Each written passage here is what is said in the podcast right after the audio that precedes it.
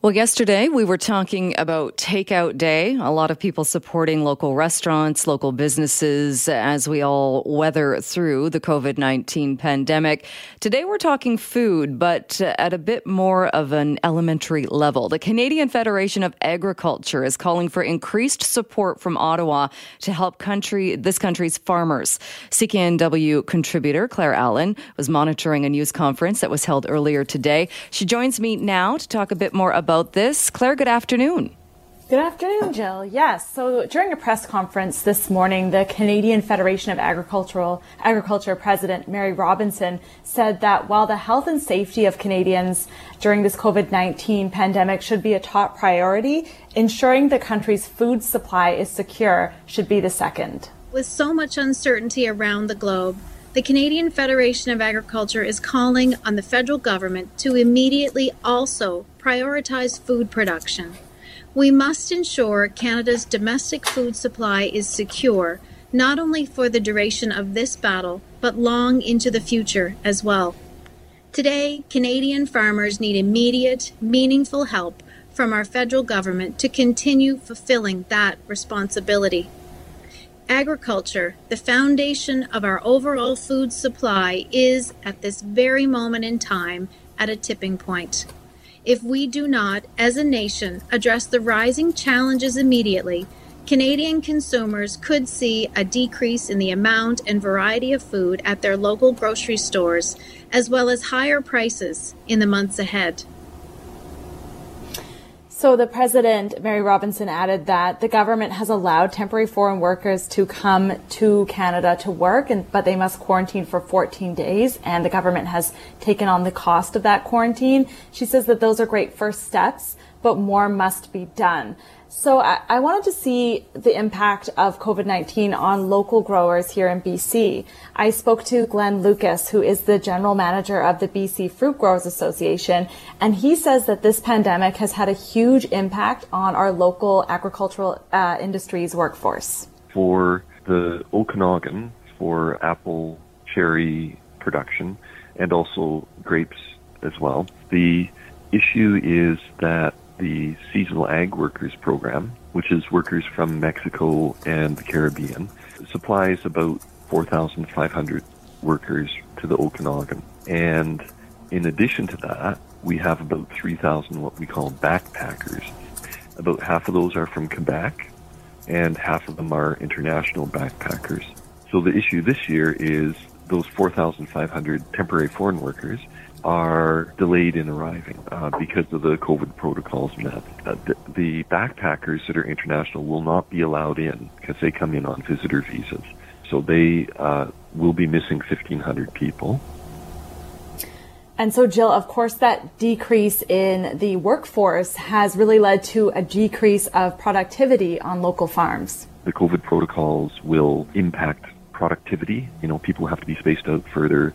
Uh, we'll have to take extra precautions to preserve health of the workers, the farmers, and of course the spread of of, uh, of COVID in, in the community. So we want to make sure that we're as safe as we can be. That will mean extra protocols and safety protocols that will slow things down on the farm. So in essence, if we'll need more workers just because of that slowdown, but we're already short of workers and we're delayed in starting. So there's a lot of concern about how the season will progress. It's always interesting to hear that too, because every year, well, not every year, but we tend to have that debate about the workers, people who work on farms and take those jobs, and, and as they saying, temporary foreign workers and backpackers, because uh, historically, people haven't wanted to do that work. But I am curious if that's going to change with so many Canadians who are now out of work. And I know we don't have, we don't have time to get into all of that, but it certainly uh, is something that uh, is worth a discussion.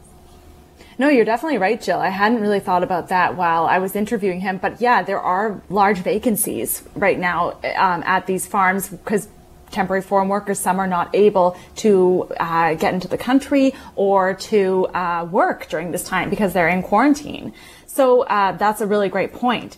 Um, another thing that Glenn and I spoke about was the issue about food security. Now we've heard these concerns since the beginning of the pandemic, and Glenn says that if nothing is done from the federal government, consumers will see a difference at the grocery store, especially when it comes to BC grown fruit. It's unknown at this time, but if food production isn't prioritized by the federal government, I would expect to see uh, less variety because the supply will be down. There will be BC apples available, but there might be fewer of them.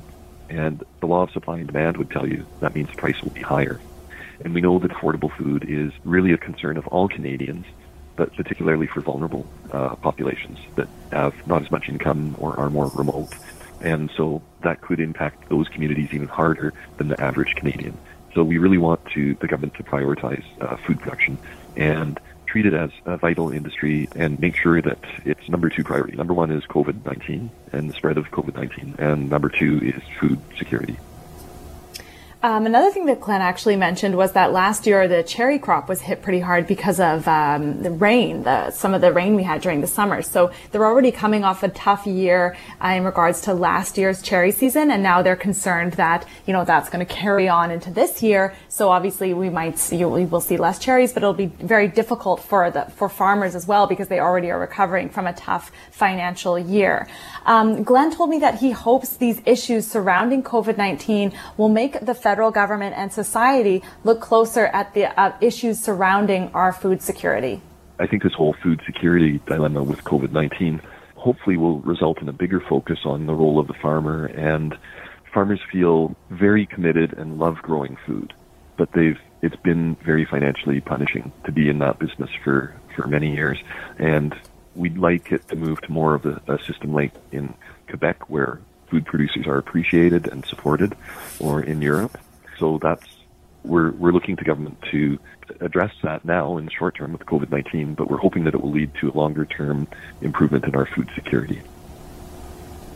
So, I mean, there have been announcements from the federal government earlier this month or last month um, about, you know, aid for um, for uh, can- Canada's farmers. We'll see what happens now um, after this press conference was held this morning. But going back to that press conference, um, the Canadian Federation of Agricultural President Mary Robinson is ask- is asking Canadians to contact their local MP and tell them how much they depend on the Canadian food supply.